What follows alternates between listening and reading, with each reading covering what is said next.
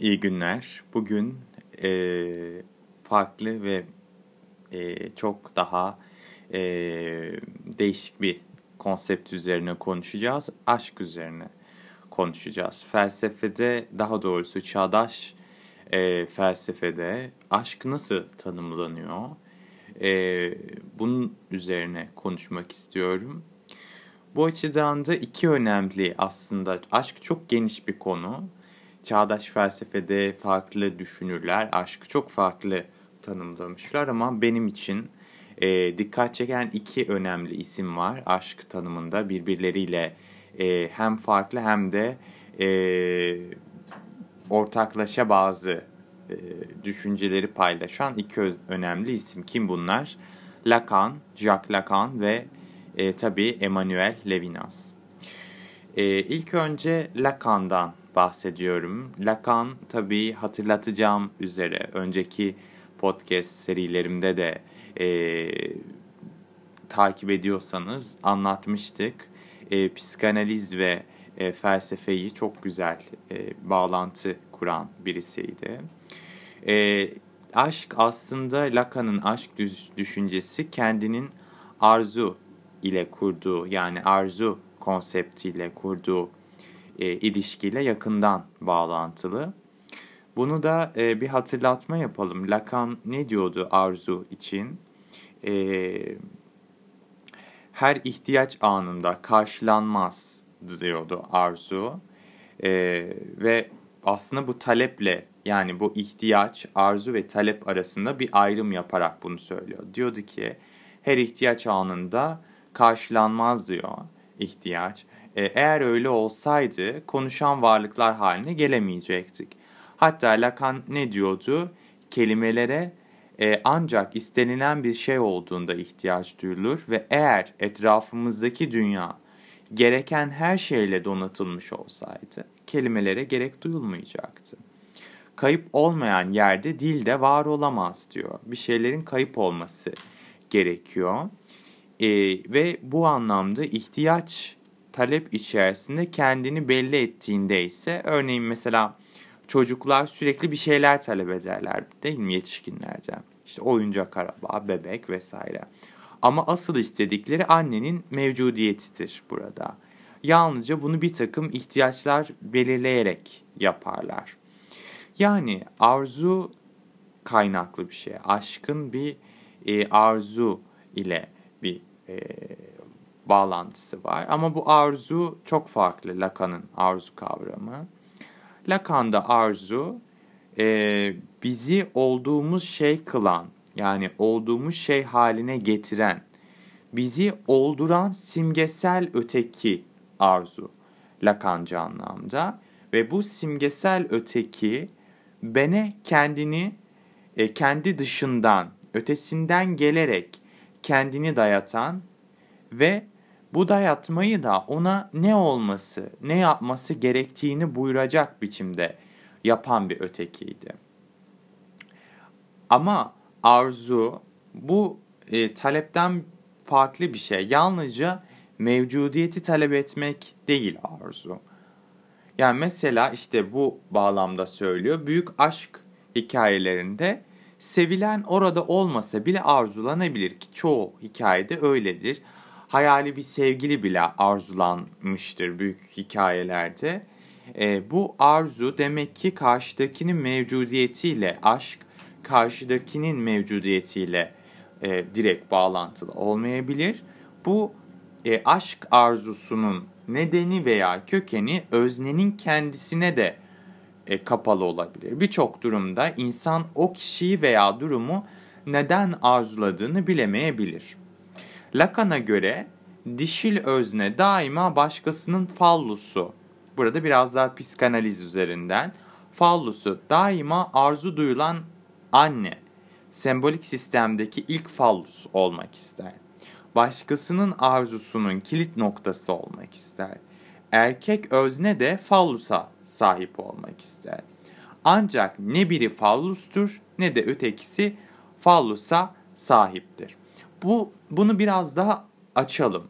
Burada ne demek istiyor? Yani biz e, simgesel düzeyde ya psikanaliz düzeyinde düşündüğümüz zaman iki tane taraf var. Bir tanesi e, dişin bir e, o sistem e, sembolik sistemde dişil özne konumunda olan bir e, birisi e, ve o kişi aslında e, başkasının diğer tarafın fallusu olmak istiyor. Yani e, daima arzu nedir? Anneye arzu duyar kişi psikanaliz düzeyinde. Arzu duyulan bir öznedir.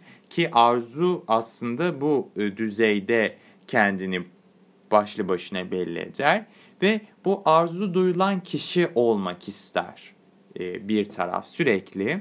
Arzu duyulan kişi olmak istiyor.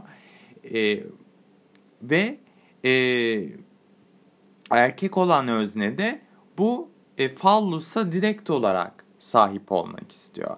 Yani bu arzu duyulan kişiye bir tahakküm kurmak, buna sahip olmak, bir posesyon ilişkisi içerisinde olmak istiyor. Ama aşkın buradaki e, tanımı yine aslında bir e, tamamlanmamışlık hissidir.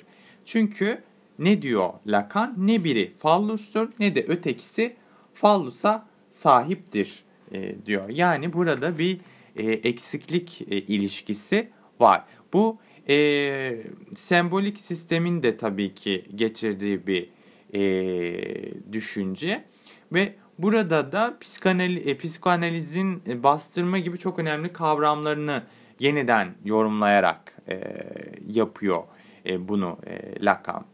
Şimdi e, bu bağlamda e, Lacan tabii ki e, çok e, değerli bazı e, sözler de ediyor bu tanımlamaları, temel tanımlamaları yapmaya başladıktan sonra. E, ve diyor ki aşk sahip olmadığını vermektir diyor.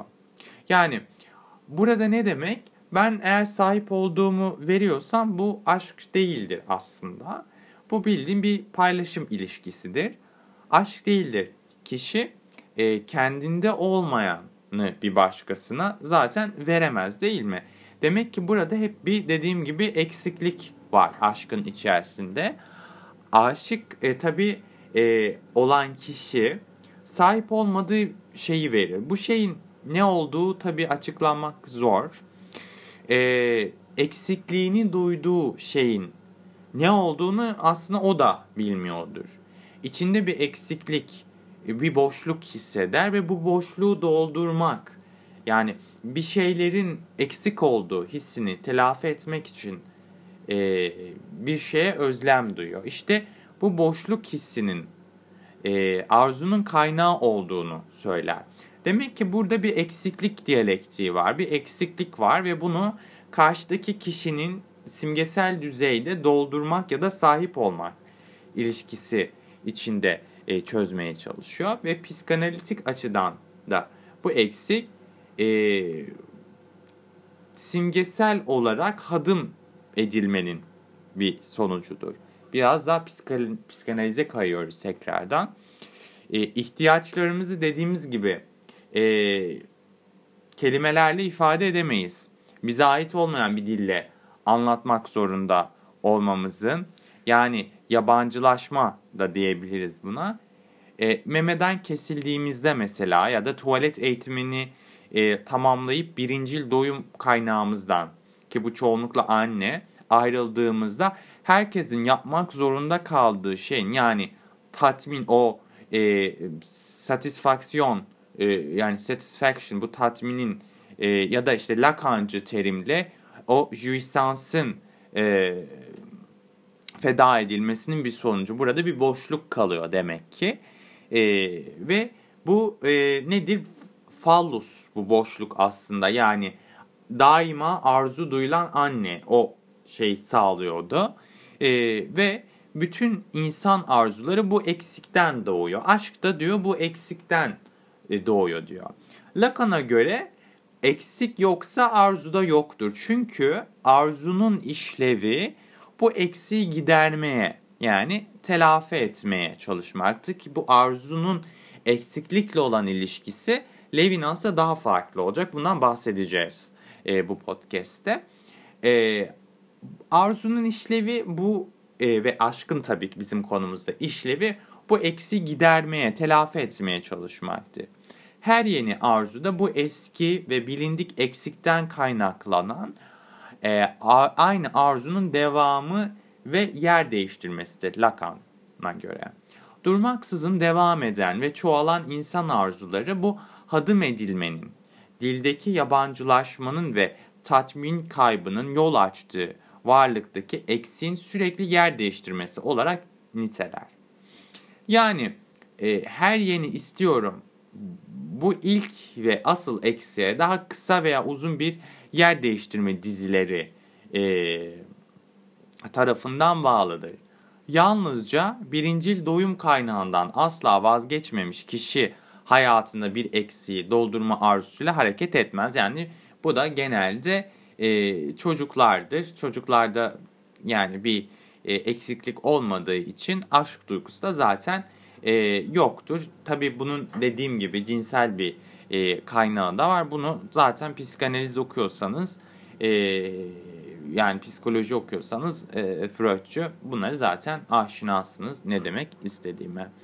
Şimdi e, bu vazgeçilen şey bizi tanımlayan şeydir artık değil mi? Ayırdığına varılan bireyselliğin e, öznel farklılıkların kökünde yani kişiyi herkesten farklı kılan şeyin merkezindedir. Yani bu sebeptendir ki tanışılan herkese onda bizdeki eksikliğe denk düşen bir şeylerin olduğunu söylemeye hevesli olmayabiliriz. Kendimizi korumak, eksik hissettiğimizi birine ihtiyaç duyduğumuzu göstermek istemeyebiliriz. Yüceltilmiş bir kayıtsızlık e, bulutları da sarmayı kendimizi tercih edebiliriz ve bu tavır kimi durumlarda kişinin e, başkaları tarafından sevilmemesine neden olur. Ancak bu tavrın e, kişinin bir başkasını sevmesiyle uzaktan yakından bir ilişkisi de yoktur. Birini sevmek o kişiye sözcüklerle eksik olduğumuzu ve onun bu eksikle yakından ilişkili olduğunu ifade etmektir. Yani arzunun bir nesnesi yoktur. Yalnızca arzulamaya devam etmek ister insan. Sevginin ise nesnesi vardır. Sevgi için yalnızca eksiğin kabul edilmesi yeterli değildir. Aynı zamanda sevilen kişiyi partner e, yani partner değiş tokuşuna birinden diğerine kısa veya uzun süreli yer değiştirmelere de son veren bir nesne konumuna da yükseltmek gerekir. Yani bu eksiğin tamamlanma hissi olması gerekiyor. Ee, erkekler eksikliği olduğunu bir şekilde e, az olduklarını kelimelerle ifade etmekte genellikle kadınlardan daha fazla zorlanırlar. Aşık olmak eksikliği kabul etmek, kabullenmektir der Lacan. Hatta bir erkek bir kadın olduğu ölçüde sever der ki ben bu söze katılıyorum. Biri erkek olduğu ölçüde partnerinde gördüğü kısmı nesneleri arzuladığını itiraf edebilir. Ancak genelde o hemen hemen aynı kusursuzluktaki kısmi nesnelerin başka birçok farklı partnerde bulunabileceğini düşünür. Biri erkek olduğu ölçüde birbirinin yerine geçebilecek, yığınla partnerde bulduğu kısmi neden, nesnelerden aldığı keyifle yetinir ve kendindeki eksikliği göstermekten kaçınır. Arzunun aksine aşk talep eder der. Bu erkek olma kromozomlarla, hormonlarla ya da anatomiyle ilgili bir kavram değildir. Aşk karşılığında ısrarla aşk ister. Kişi bir cinsel partner e, kendini cinsel partnere kendini kaptırdığında veya onu arzuladığında karşısındaki kişi de onu aynı şekilde arzulamazsa kişinin arzuları azalmak ya da kaybolmak zorunda da değildir.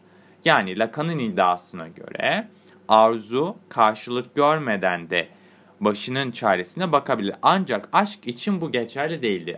Aşk aşık olunmak da ister. E, çünkü burada bir posesyon ilişkisi var. Sevgimizi itiraf edip bunu sözlü olarak ilan etmek, eksikliğimizi itiraf etmektir.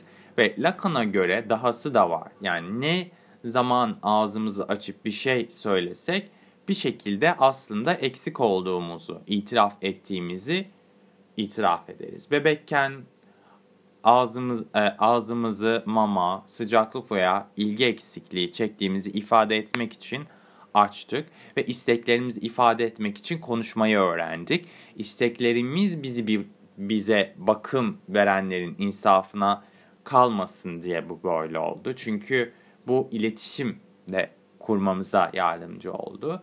Çünkü onların gayreti arzularımızın gerisinde kalıyordu. Her konuştuğumuzda kayıtsız şartsız e, duyulmak, talebimizin görülmesini, cevaplanmak, sevilmek istediğimizi belirttik.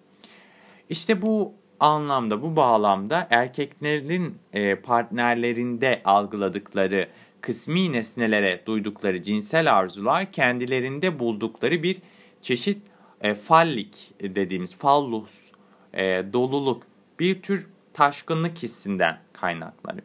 Bir eksiği itiraf etmenin e, taşkınlıklarına köstek olacağını hissederler.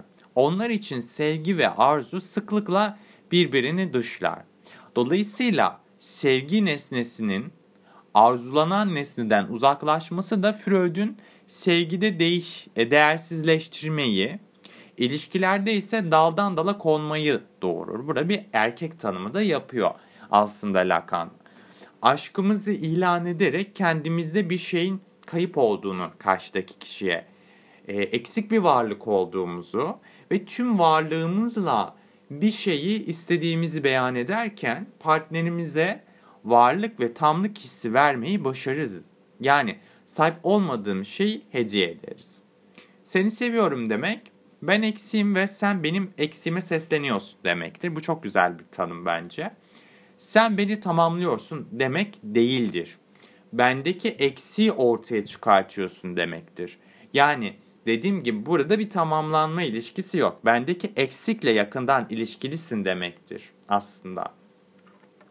Sende olan şeyi vermek kolaydır çünkü olmayanı vermekse çok daha anlamlıdır. Ee, yani burada tabii ki e, sahip olmamak ve bil, bilmemek de yakından ilişkili. E, şimdi e, diğer insanlarda da bulunabilecek şeyler yani bizi insanlara benzer kılan şeyler için değil kendimiz için bizi diğer herkesten farklı kılan, kısacası öznel farklılıklarımız için e, sevilmek isteriz. Başka bir şekilde ifade edecek olursak, kendimizden, kendimizi en çok nefret ettiğimiz ve hakkında hiçbir şey bilmek istemediğimiz özellik için sevilmek isteriz derler. Kan bence bu da aslında çok da doğru bir tespit e, yapmış oluyor. Çünkü insanlar nedir? Hep talebimiz e, çok hatamız var bizim ama bu hatalarımıza rağmen bize her şeyimizle, tüm eksiğimizle kabul eden bir insanı biz e, gerçek potansiyel bir sevgili adayı olarak görebiliriz. Bence Lacan'ın e, tespitleri çok çok yerinde olduğunu düşünüyorum bu e, açıdan. E, bu noktada e, özellikle bu e, Lacan kısmında yaptığım e, konuşmayı e,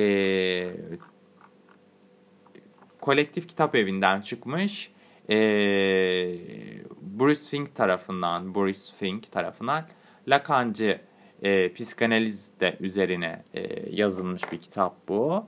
E, ya onun da bir kitabı var. Ama e, çok güzel yani bu kitabı e, kullanabilirsiniz. Bruce Fink Lacan'da Aşk diye geçiyor. Bu kitap üzerinden e, yaptım bu kısmı, Lacan kısmını. Artık söylüyorum bu arada e, kitapları da böylece okuyabilirsiniz tamamını diye. Oradan alıntıladım sözlerimi ve birkaç e, farklı kitaptan e, alıntıladım. Bunun yanında işte Çağdaş Fransız Felsefesi benim çok kullandığım bir kitap. E, Phoenix'ten çıkmış. Editörler Işıl Bayar Bravo vesaire. Bu, bu, bu da Lacan kısmından bakabilirsiniz. Evet, e, bunun dışında Levinas da çok farklı bir aşk yapıyor. A- aşk e, üzerine konuşuyor. E, özellikle Levinas e, için aşk aslında e, yine arzu ile ilişkili e, ve e, özellikle e, Eros e, yolu, Eros ve erotik ilişki e, konusunda yazdığı e, kitapla, e, yazdığı yazıyla bunu belirtiyor. E, Eros e, yoluyla, erotik ilişki yoluyla öznenin ölüm ve hiçlik ile belirlenmesini aşmayı amaçlar. Özneyi aşabilecek tek şey Eros'tur. Aşma başkası ile ilişkinin ta kendisidir diyordu hatırlarsanız. Ve erotik ilişki etik etiğin ilk modeli pra, pragmatik e, ilişkidir. Ancak eros etik e, etik değildir. İkisi ayrıdır fakat modelize etmek için eros kullanılmaktadır. Erotik ilişkide beni biçimlendiren kavram güçsüzlük, edilgenlik ve etkinle, etkinleş, etkinlenmişliktir. Bu ilişkide ben pasif durumdadır. Edilgenlik ve e, etkilenmişlik kavramları eros ile etik arasındaki ilişkinin de e, temelidir. Şimdi e, başkası için olmanın iki tane kavramı var. Bu kavramlardan bahsedeceğiz ki aşk ile olan ilişkiyi anlamamız lazım Levinas'tan. Bunlar iki tane başkası için olmanın iki kavramı var. Edilgenlik ve etkilenmişlik. Başkasını seviyor ve istiyorken aslında ben için bir şey istenmez mi? Aşk benden çıkar. Bu çok önemli bu kısım Levinas. Diyor ki aşk benden çıkar, ötekine çarpar ve tekrar bana geri döner. Aşkı kendinde yaşamak, sevmeyi sevmek söz konusu olamaz mı? Levinas bir bağlamda yanlı bir okuma yapmaktadır ve Eros da başkasına açılmayı ön planda tutar. Yani e, burada tabii ki e, bahsedilen şey Levinas'ın amacı sorumluluk ve etiği oluşturmak da bu bir anlamda. E, sorumluluk her türlü etkilenmişle önceldir. Bu nedenle Eros etik olamaz diyor. Eros'taki etkilenmişlikteki başkasını önceleyen nedir? Başkasıyla yakınlığın ve aynı zamanda uzaklığın korunduğu şey nedir diye sorar. Kendini, e, kend, kendiyi belirleyen şey yanıt verebilmek yani sorumluluktur. Sorumluluk her şeye önceldir ve kökenseldir. Bu her şeye karşı sorumluluktur ve her durumda kökensel olarak yanıt veren varlık olmak söz konusudur. Eros'taki etkilenmişlik, erilin dişil karşısındaki edilgenliğini belirleyen, dişildeki güçsüzlük, kırılganlık ve zayıflıktır. Yani zayıf ve kırılgan dişillik erotik ilişkinin edilgen etkilenmiş yapısını belirtir ve ayrıca da yüzle olan bir e, ilişkiyi de belirtir. Yani bu ilişkide farklılık korunur ancak sahiplenme ya da birleşip bir varlık, sadece bütün bir varlık olmak söz konusu da değildir. Dişil olanın yüzünde mutlak, indirgenemeyen, sahiplenilemeyen bir başkalık vardır. Güçsüz, kırılgan, zayıf olan güçlü olana önceldir. Bu durumda dişil olan nasıl bir ilişki kuracaktır? Levinas kavramlar üzerinde durmaktadır. Bedenlenmiş bir erillik ya da dişillikten söz etmemektedir. Kadında kadında etikte güçsüz, kırılgan olana yönelmektedir. İki kavramın bir aradalığı ve farklılığı üzerinde durmaktadır. Başkası her zaman zayıf ve kırılgandır ve beni çağırmaktadır. Benim çağrıya yanıt vermesi gerekir. Yani bu arada burada kadın, daha doğrusu dişillik ve erillik e, simgesel düzeyde kullanıyor. Kadın ve erkek olarak sadece düşünmeyin arkadaşlar. Aşktan bahsediyorsak.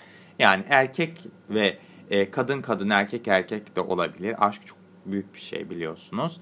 Ve burada sadece sembolik düzeyde ve bir nebze de Lacancı anlamda bir psikanalitik düzeyde diri, e, eş, e, erillik ve dişilikten söz ediyoruz. Tekrardan bunun altını çizeyim.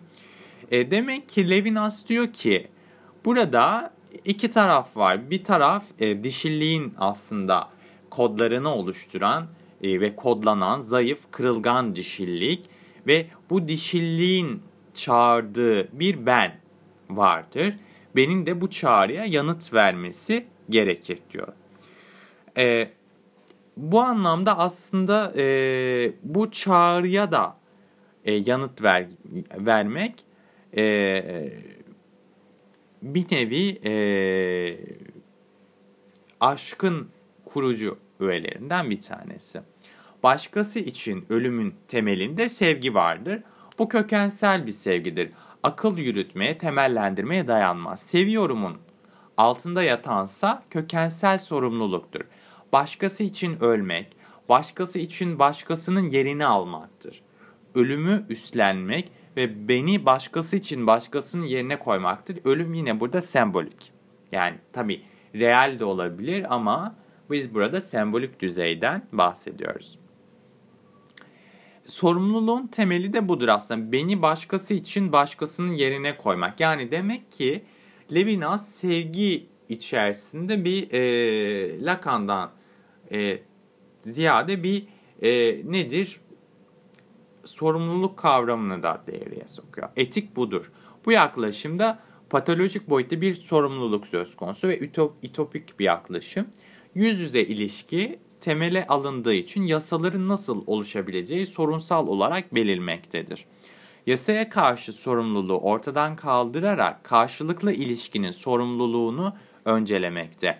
Bu nedenle sorumluluk daima taşınır ve yasaya devredilemez. Yani e, ölüm burada metafizik bir kavram. Hiçlik, anlamsız, e, ya absürt bir şey ve bir de tabii ölümün anlamla ilişkisi var. Bu da başkasının ölümü.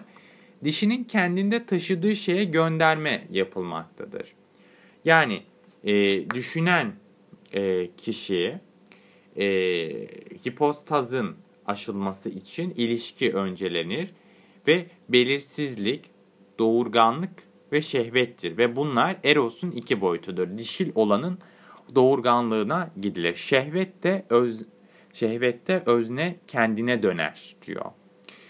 Ee, yani burada e,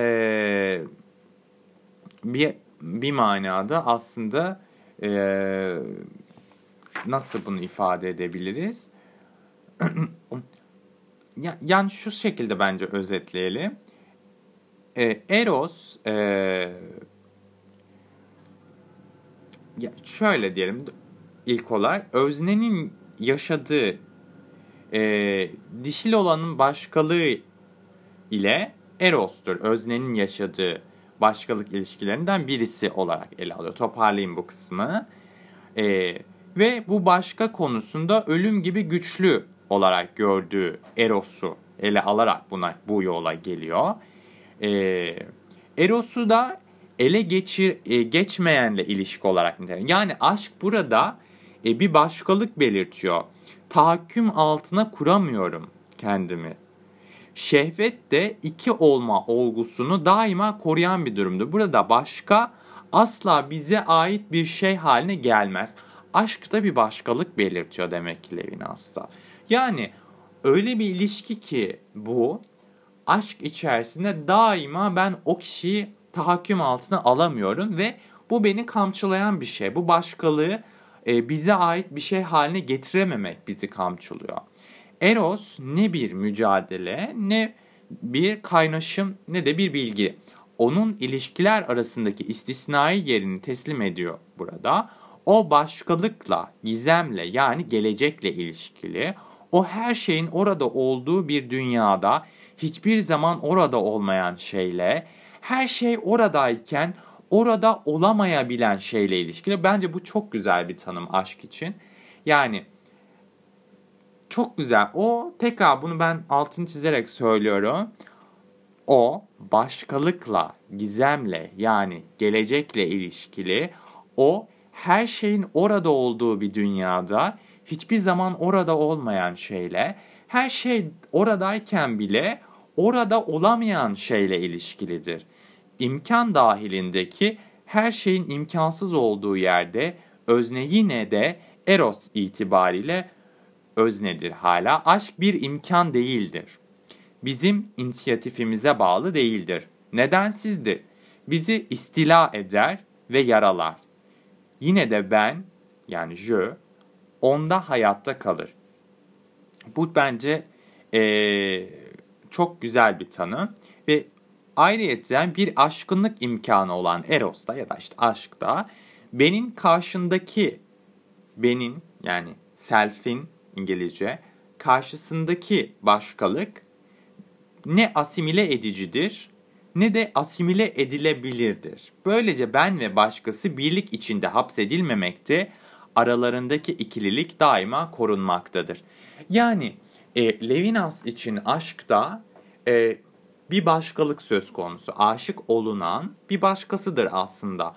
Ama bu başkalık ilişkisini e, içerisinde aşkı yaratan şey bu başkasına asla tahakküm altına alamamam, benim haline getiremememdir. Bunu istemem, arzulamam söz konusu. Ama ne o beni asimile eder ne ben onu asimile edebilirim. Bu ikili ilişki daima korunur ve e, ben ve başkası e, bu ikililik ilişkisi içerisinde bir olana asla asimile olamaz diyor. E, bence iki tanım da e, yani Lacan'ın aşk e, tanımı da Levinas'ın aşk tanımı da e, gerçekten insanı çok e, derin düşüncelere sevk ettiğini düşünüyorum. E, Lacan'ın biraz daha psikanalitik bir düzeyde ve bence Levinas'ın da başkalık ve aşk ilişkisi üzerinde kurduğu bu bağlantı çok e, kayda değer olduğunu düşünmekteyim.